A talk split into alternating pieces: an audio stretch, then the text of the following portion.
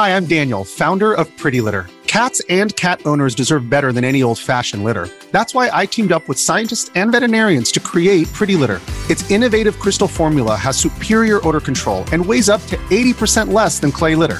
Pretty Litter even monitors health by changing colors to help detect early signs of potential illness. It's the world's smartest kitty litter. Go to prettylitter.com and use code SPOTIFY for 20% off your first order and a free cat toy. Terms and conditions apply. See site for details. This episode is brought to you by Shopify. Forget the frustration of picking commerce platforms when you switch your business to Shopify, the global commerce platform that supercharges your selling wherever you sell. With Shopify, you'll harness the same intuitive features, trusted apps, and powerful analytics used by the world's leading brands. Sign up today for your $1 per month trial period at shopify.com slash tech, all lowercase. That's shopify.com slash tech. This episode is brought to you by Reese's Peanut Butter Cups. In breaking news, leading scientists worldwide are conducting experiments to determine if Reese's Peanut Butter Cups are the perfect combination of peanut butter and chocolate. However, it appears the study was inconclusive, as the scientists couldn't help but eat all the Reese's. Because when you want something sweet, you can't do better than Reese's. Find Reese's now at a store near you. Welcome to the New Books Network. Hi, everyone, and welcome back to New Books in Game Studies, a podcast channel on the New Books Network. I'm Rudolf Inderst, the host of the channel. Today, we'll be talking to Kelly I. Aliano, the author of a new game studies publication called The Performance of Video Games Enacting Identity, History, and Culture Through Play. The publisher is McFarland. Before we jump right in, though, I want to let you know that if you like our show, please leave us a five star review on Apple Podcasts, Spotify, or the audio platform of your choice and share this episode with your friends. And now back to the show. When viewed through the context of an interactive play, a video game player fulfills the roles of both actor and spectator watching and influencing a game story in real time.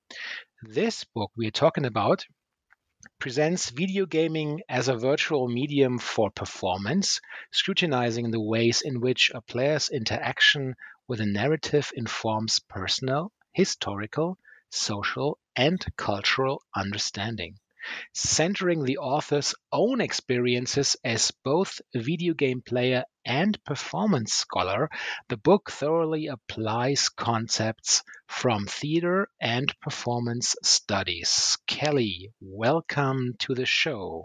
Thanks so much for having me. Kelly, I wonder if you could begin the interview by telling us a bit about yourself, of course, including your favorite game and the one or even the ones you're playing right now. Sure thing. So, hi, everybody. I'm Kelly. I have a doctorate in theater from the City University of New York Graduate Center, and I currently work at the New York Historical Society in their education department. I've been gaming pretty much my entire life. I started with CD ROM games like Where in the World is Carmen Sandiego as a kid, and then I got a Wii and an Xbox 360 in the early 2000s. And it was then that I got really serious about playing video games, especially first person shooter games, which people are often surprised about when they meet me that that's uh, mm. the type of game that I gravitated towards. But I found the high pace and the kind of clear objectives of that type of game gameplay just really rewarding and really invigorating.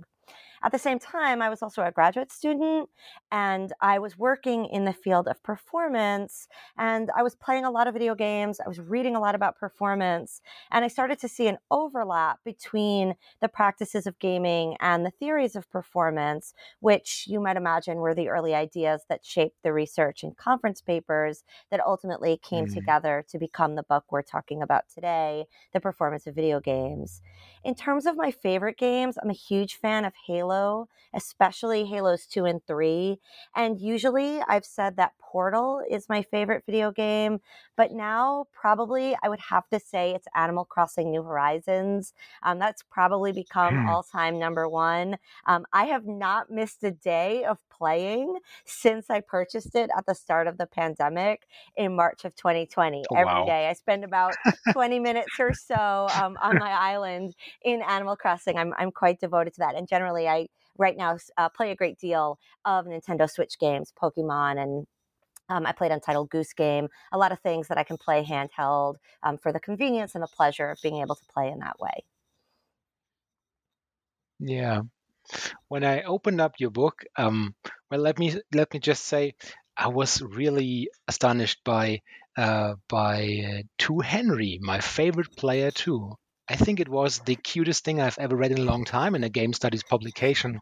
Thank you. and as we all know, writing and publishing a book is a long journey. So you really seem to love Henry. Please tell us, or our listeners, how did you come to write the performance of video games? Thanks so much uh, for your nice note about the dedication. Um, Henry is my partner, and he was the person who really, as an adult, kind of um, kept me into gaming as a part of our identity and of our experiences. Um, he really encouraged me to keep playing video games. He bought me my first PlayStation and continues to walk me through games when I happen to struggle. And that was really true for me in the early days. Um, I had played, as I mentioned, as a child, a lot of text based games, things where you read the prompt and then you would type in the answers. Um, so switching to console gaming as an adult was um, a bit of an adjustment for me. And the Wii was something I had played a lot in my early 20s, but of course that played so differently. That was so much about being up and active in the room. Um, so this was a way for us to kind of bond together mm. as people, as well as really formative to me as becoming someone for whom playing video games was really a central part of uh, my identity as an adult. Um, so in addition to that, when there's maybe an older game or a a previous installment in a series that I might not have played that isn't so easy to get access to play now. Like I can always count on Henry to tell me um, about that game because he played on consoles pretty much from the the very beginning and you know we were we were children born in the in the mid to late 80s and then through the 90s so really he has an encyclopedic knowledge of uh, of video games and and that's sort of how the the dedication came to be just thinking about how this was something that brought us together but also something that i think is really um, just kind of central to our identity as a couple in terms of the book itself um, as I said, it was really a combination of my interest in playing video games along with being a PhD candidate at the same time. Um, gaming became my go to to unwind from the rigors of being in a PhD program. And the more I played while I learned about theater and performance, the more overlap I really started to see between the two forms. And the field was quite different at this point. I started at the Graduate Center in 2008. So we're talking about well over a decade mm. ago at this point. Um, and while people were working in video games, um, extensively at that point. There wasn't as much interdisciplinary work as we see happening now. And in a program like the one I was in, which was really theater with the capital T.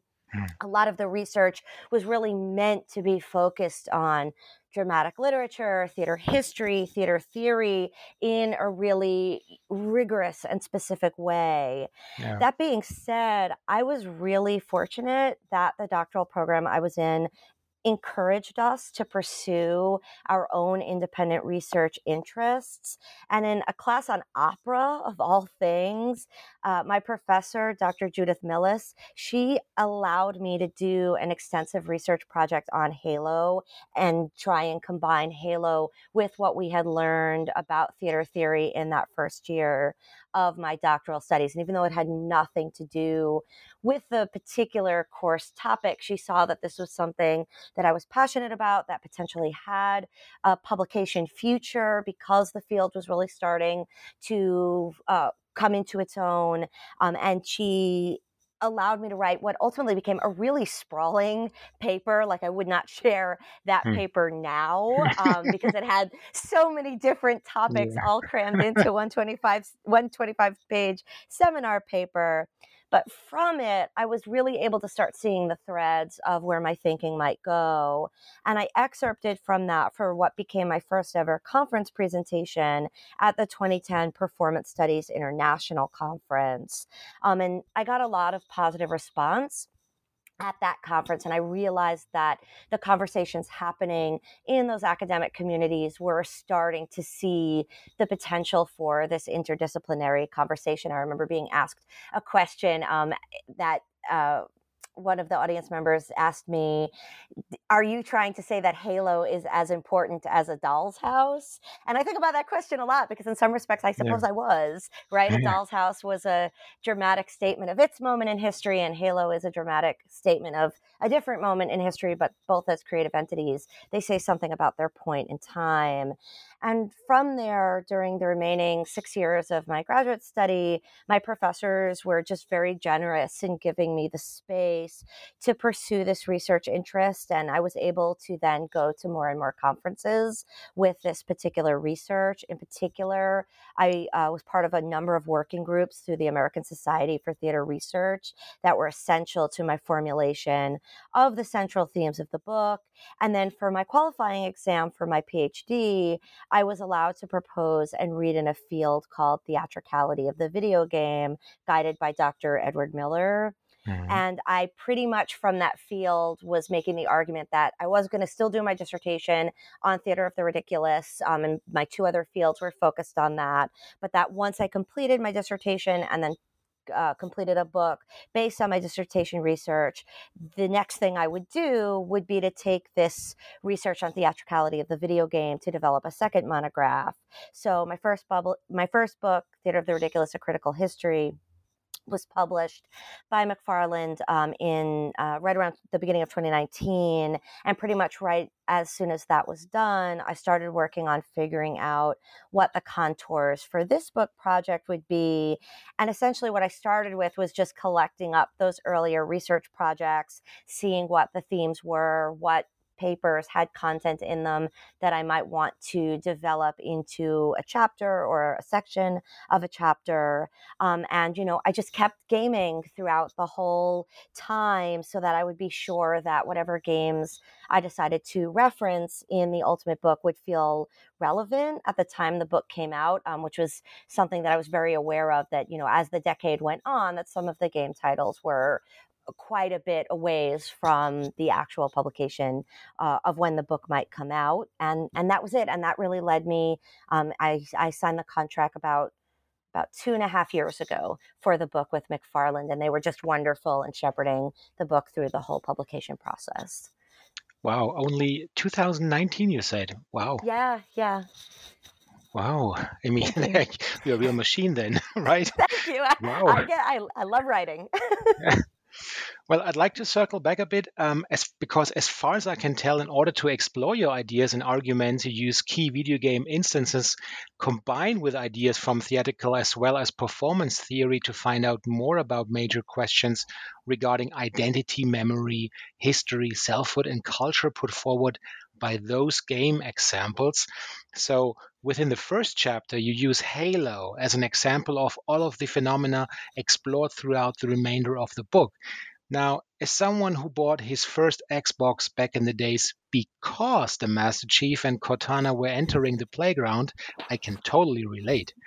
Um, but I know this sounds crazy. Let's assume for a second I've never heard about the Halo saga. Why did you pick this iconic, or shall we say, now iconic shooter?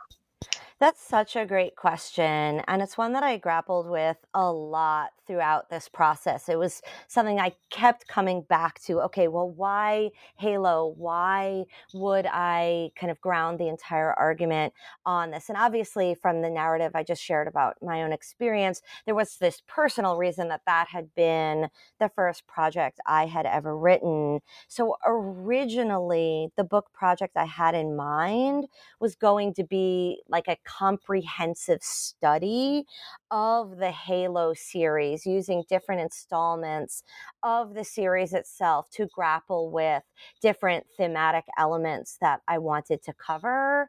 Um, and it was an idea I was very intrigued about because within theater studies, individual plays get a lot of attention. They get whole books, sometimes many books written about the single play title, whereas video games don't often get that kind of attention yet. There, there are um, whole monographs now that are about single games, but it's certainly something where I think there's still a lot of room for mm. folks to contribute in that way. Um, but ultimately, I kept trying to make that model work. And I often was coming up against the fact that I was sort of forcing a particular game to fit a particular theory or vice versa and it wasn't feeling organic that the theory and the example were talking to one another in a, as meaningful a way as I might have hoped.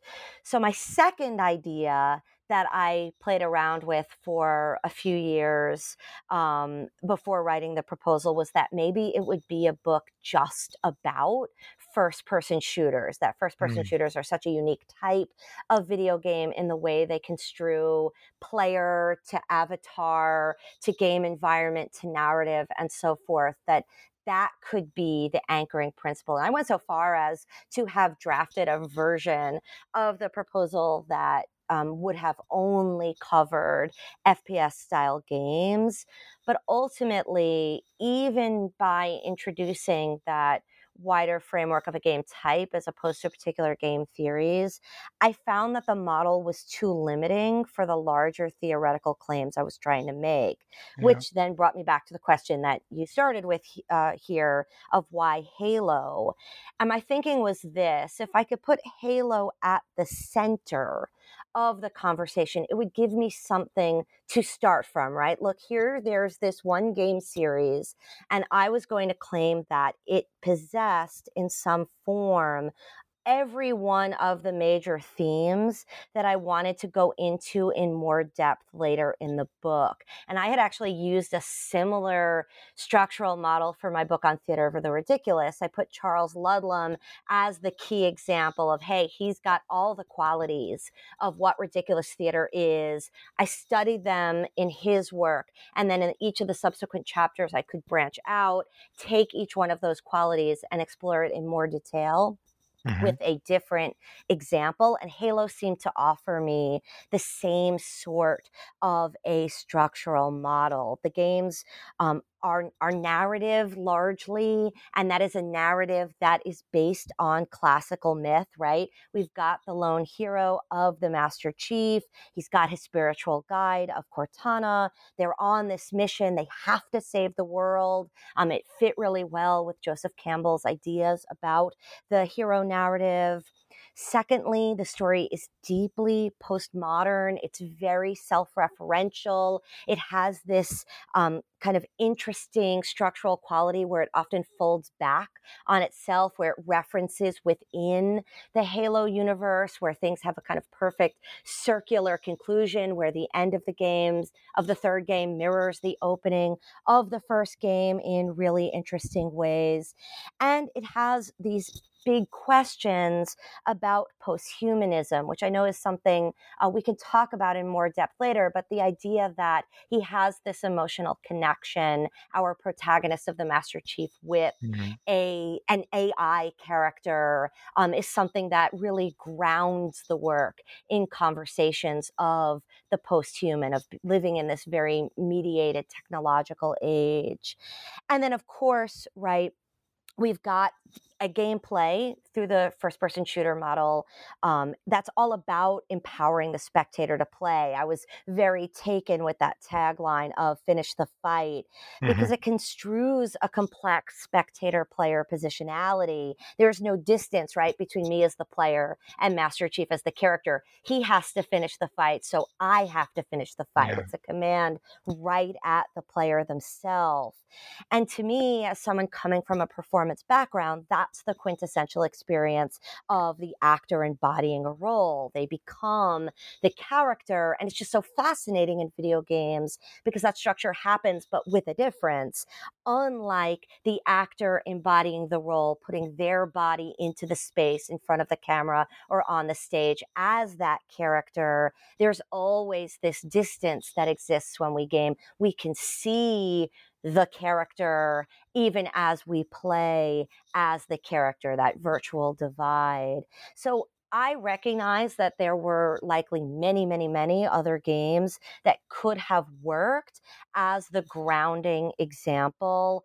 But because Halo was a favorite of mine, because it really articulated the qualities that I was seeking, I was able then to privilege this autoethnographic quality of using my own experiences as a player of video games to bring an authenticity to the work while being um, honest to the theoretical argument I was trying to build.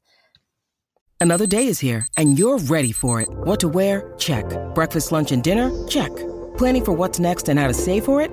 That's where Bank of America can help. For your financial to-dos, Bank of America has experts ready to help get you closer to your goals. Get started at one of our local financial centers or 24-7 in our mobile banking app. Find a location near you at bankofamerica.com slash talk to us. What would you like the power to do? Mobile banking requires downloading the app and is only available for select devices. Message and data rates may apply. Bank of America and a member FDIC.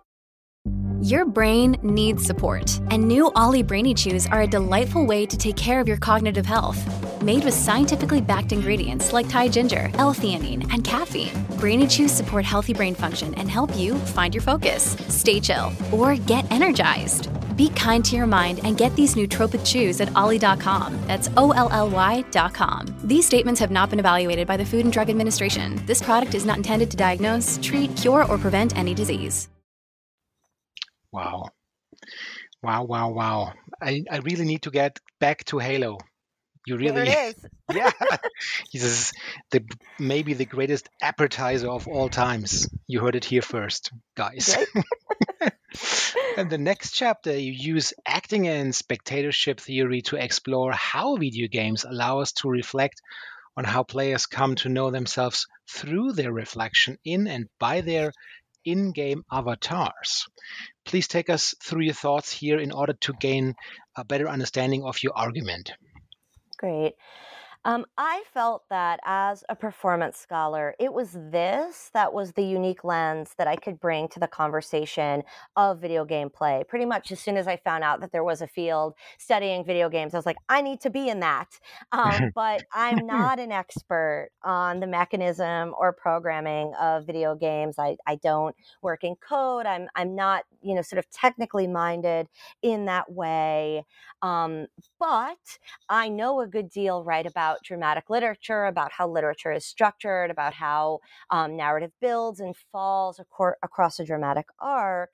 And additionally, I'm um, knowledgeable, right, about what happens in a live performance, what the unique aesthetic qualities are of live performance, and then how we can theorize about experiences that are meant to be live and, and what happens in those sorts of spaces. So, Mm. of course, I'm building here on a rich history of, of um, literature in the field that connects interactive technology with live performance, which begins in the early 1990s with Brenda Laurel's Computers as Theater.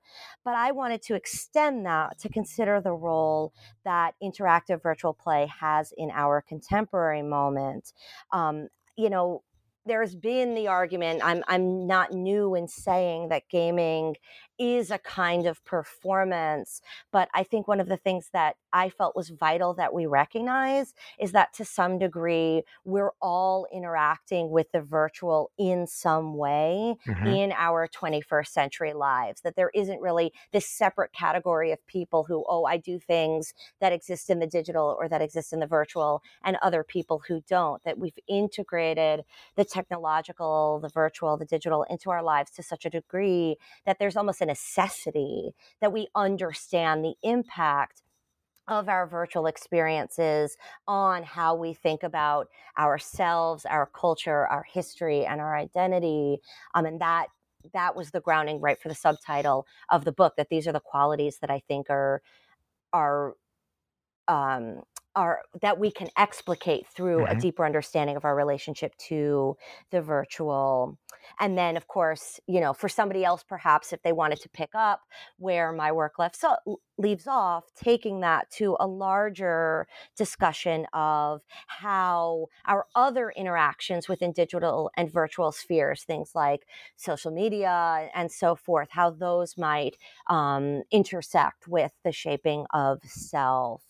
So my argument then is what we, that we can use what we know from the theories of theater and performance to make sense of the video gaming experience.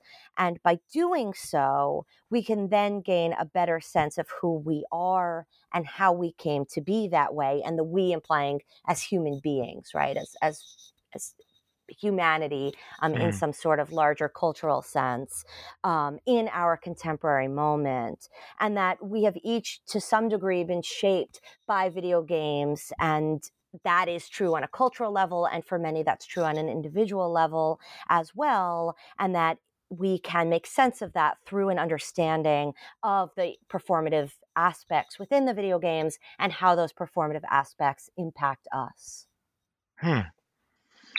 Now, in chapter three, you incorporate theories of post-humanism, humanism, sorry, and um, in particular, memory to, and I quote you here, complicate our understanding of selfhood. Well, um, let's let's um, step back for a second. Could you please unfold and reconstruct, or let's say even slightly easyfy your thought process here for our listeners to get the whole picture?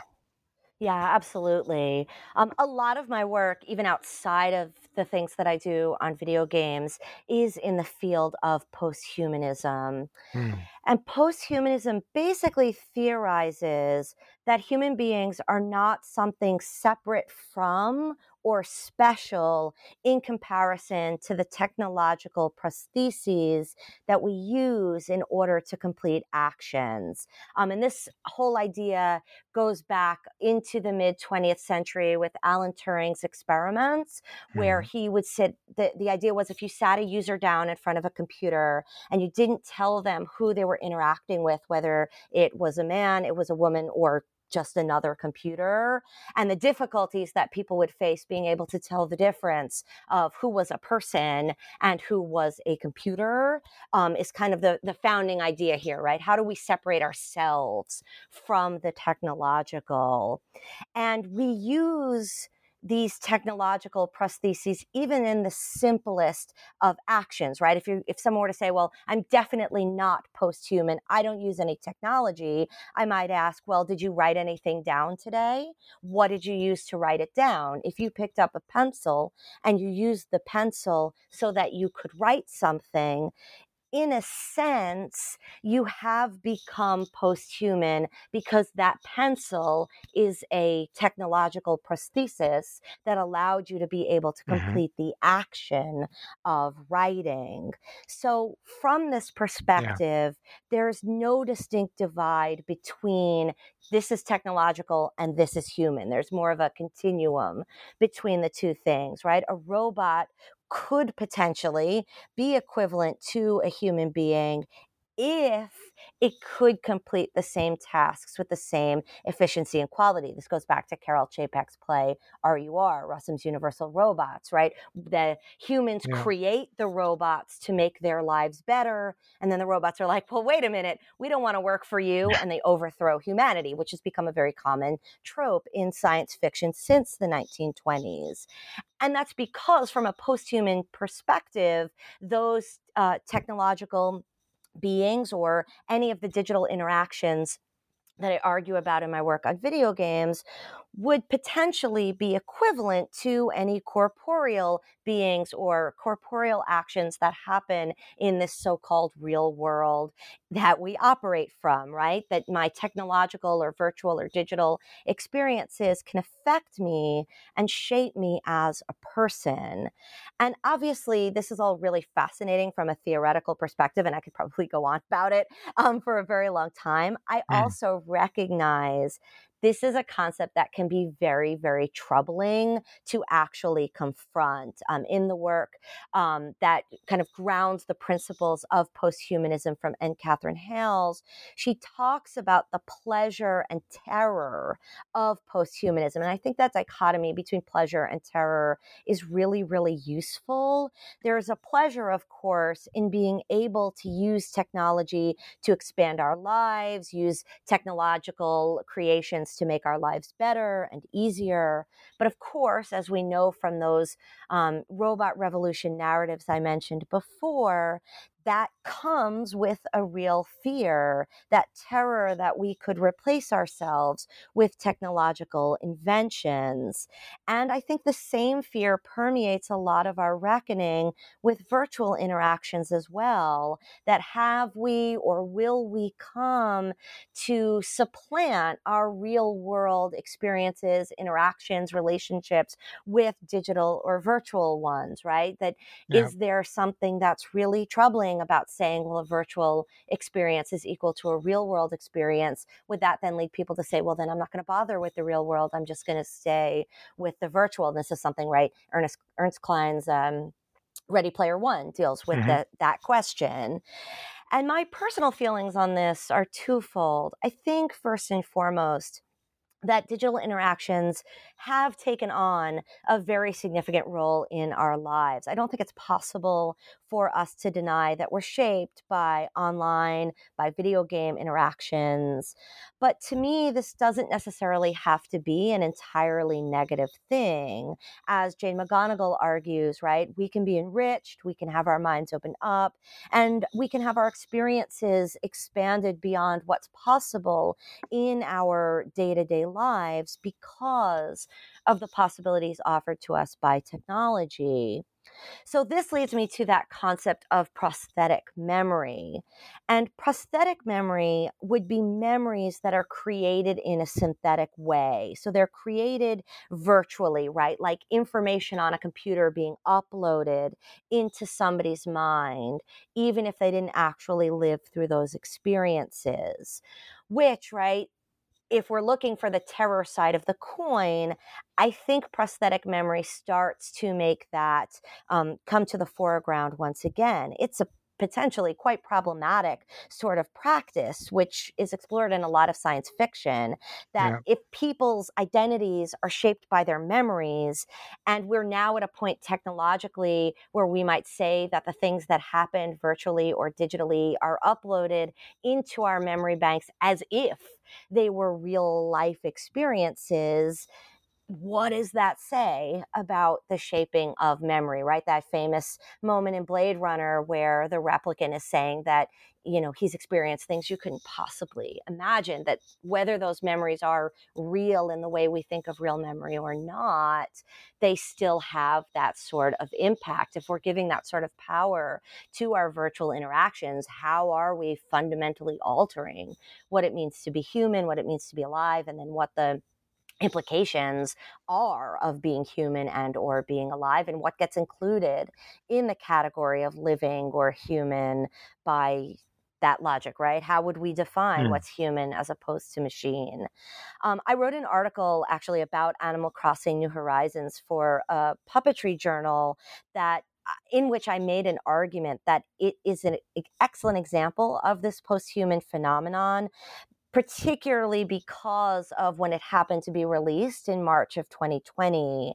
It offered its players an opportunity to have a sense of purpose and meaning day after day with its built in tasks. And this was during the height of the pandemic quarantine. Um, through the mechanism of the game, we could travel to our island even while travel in our communities was prohibited. We could interact with our friends even when socializing was strongly frowned upon. And we could complete daily tasks and earn rewards even when many of us were out of work. So, in this way, the game supplanted real life but it offered a real pleasure to its players. Of course, though, if someone took this too far, thinking of their island as real life at the expense of the real world, that then would be quite terrifying. And that to me is kind of a clear summation of how the post human works through the lens of Animal Crossing. Hmm. Halo and Animal Crossing. Just just taking a note here what to do after this interview. Excellent, excellent. well, we are entering the final round now, so to speak, and this is where I'd like to ask my guests uh, for a little meta reflection. Um, first of all, what aspects and ideas would you have loved to include in the performance of video games that didn't make the cut? And secondly, and I'm really excited to ask that one, where do you see game research or game studies as a research field in general at the moment? Yeah, those are great uh, questions. In all truth, um, I was super lucky that I was able to include nearly everything I wanted in the book, though my Animal Crossing work was shortened in the book. And as I said with the last example, I continued to pursue that um, elsewhere. And that was just largely because of timeline. When Animal Crossing came out and when I'd really started to theorize it versus when some of the deadlines were coming up for um, submitting drafts of the book manuscript just didn't align um, in in a way that would allow me to explore the game in the ways that I wanted.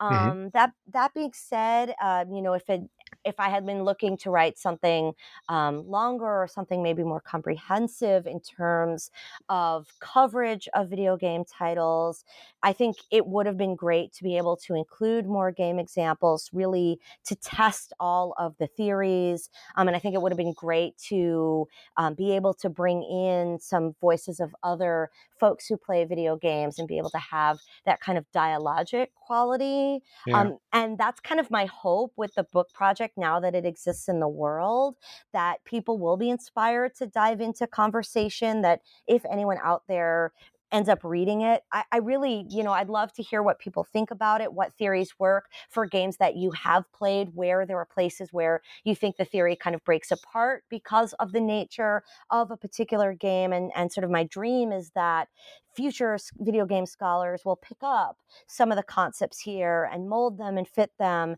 to their analyses of their favorite games because I think there's something wonderful about the spirit of fandom um, from which I wrote the book that I'd love to see um, exist in the scholarly field as more and more people are entering into it and bringing their own love of their own favorite games into uh, the work that we do as academics. And I have to say, this is a really superb moment for game studies as a field. As I mentioned earlier, a little over a decade ago, when I was just first getting my feet wet in the field, there wasn't a lot of scholarship happening beyond this conversation, right, of the ludic versus the narrative debate. Mm. Um, and things tended to exist more at a um, kind of a bird's eye view, video games overall, as opposed to very specific studies of individual types or individual titles yeah. of video games. But here, um, as we're approaching 2023, um, I see rich and complex and specific discussions taking uh, taking shape at conferences and in the many publications that are being released. I'm excited to see, particularly the interdisciplinary work that others are doing, people who are established within particular fields, as I was in theater and performance studies, and bringing that to talk to and with video games, and then vice versa, people who are really grounded in the conversations within the video game field, starting to bring that out into the conversations in other fields within the humanities and beyond. Um, I think is going to be really, really exciting to see how those uh, how those discussions take shape and i would make the argument it's a great moment to be a video game scholar and, and i think we're going to continue to see rapid expansions of the field in the decade ahead mm. Hear, hear, people, let's do this. We can only uh, work together and get really some strong and solid substance for the future generation of game scholars. um, well, Kelly, we've taken a lot of your time. Please tell us what are you working on right now, and of course, what will you be playing next aside from the two aforementioned titles, of course. Uh, it's been an absolute pleasure uh, chatting with you today, and I, I hope everyone enjoyed um, listening to uh, to my rambling this uh, on this uh, chat. I'm um, so- sure. I'm sure. um, I'm currently in the process of soliciting proposals for a book on environmental humanities and video games, um, which I'm co-editing over uh, under contract over at Palgrave Macmillan. So if anyone out there um, works in the field and is interested in submitting something on environmental humanities and video games, we're still looking um, for a few more proposals on that subject. Mm-hmm. Um, in addition, um, in my work at New York Historical, we've just launched two new curriculum websites that I oversaw, two new units of our Women in the American Story program, and the final unit of the first season of our Opening the Oval curriculum. Um, and then I continue to serve as the LGBTQ plus focus group representative for the Association for Theater and Higher Education through the end of 2023, and as the Digital Media and Gaming Culture Area Chair for the Northeast Popular Culture Association. So uh, if you participate in any of those conferences or any of those networks, I'd, I'd love to hear from you. Please feel free to reach out. I really love your your uh, your proactive and also the positive tonality of when you speak. You know, thank I, you. Uh, because this is really something you feel like. Yes, somebody is fine. Somebody wants to do something and really putting the major P on progress here. Thank you. Great. Yeah. So, um, great projects indeed. And I want to thank you also for being on the show today. I really enjoyed it. And so, all is left is to say take care and goodbye. Bye. Thank you. So, dear listeners, I hope you liked this episode. If you are an author and or an editor in the field of game studies yourself and want to talk about your latest publication, do not hesitate to contact me under rudolf.inderst at googlemail.com. Punkt is, of course, dot in English. Alternatively, please send me a direct message on social media. You will find me under Rudolf Inderst almost anywhere. Take care and goodbye.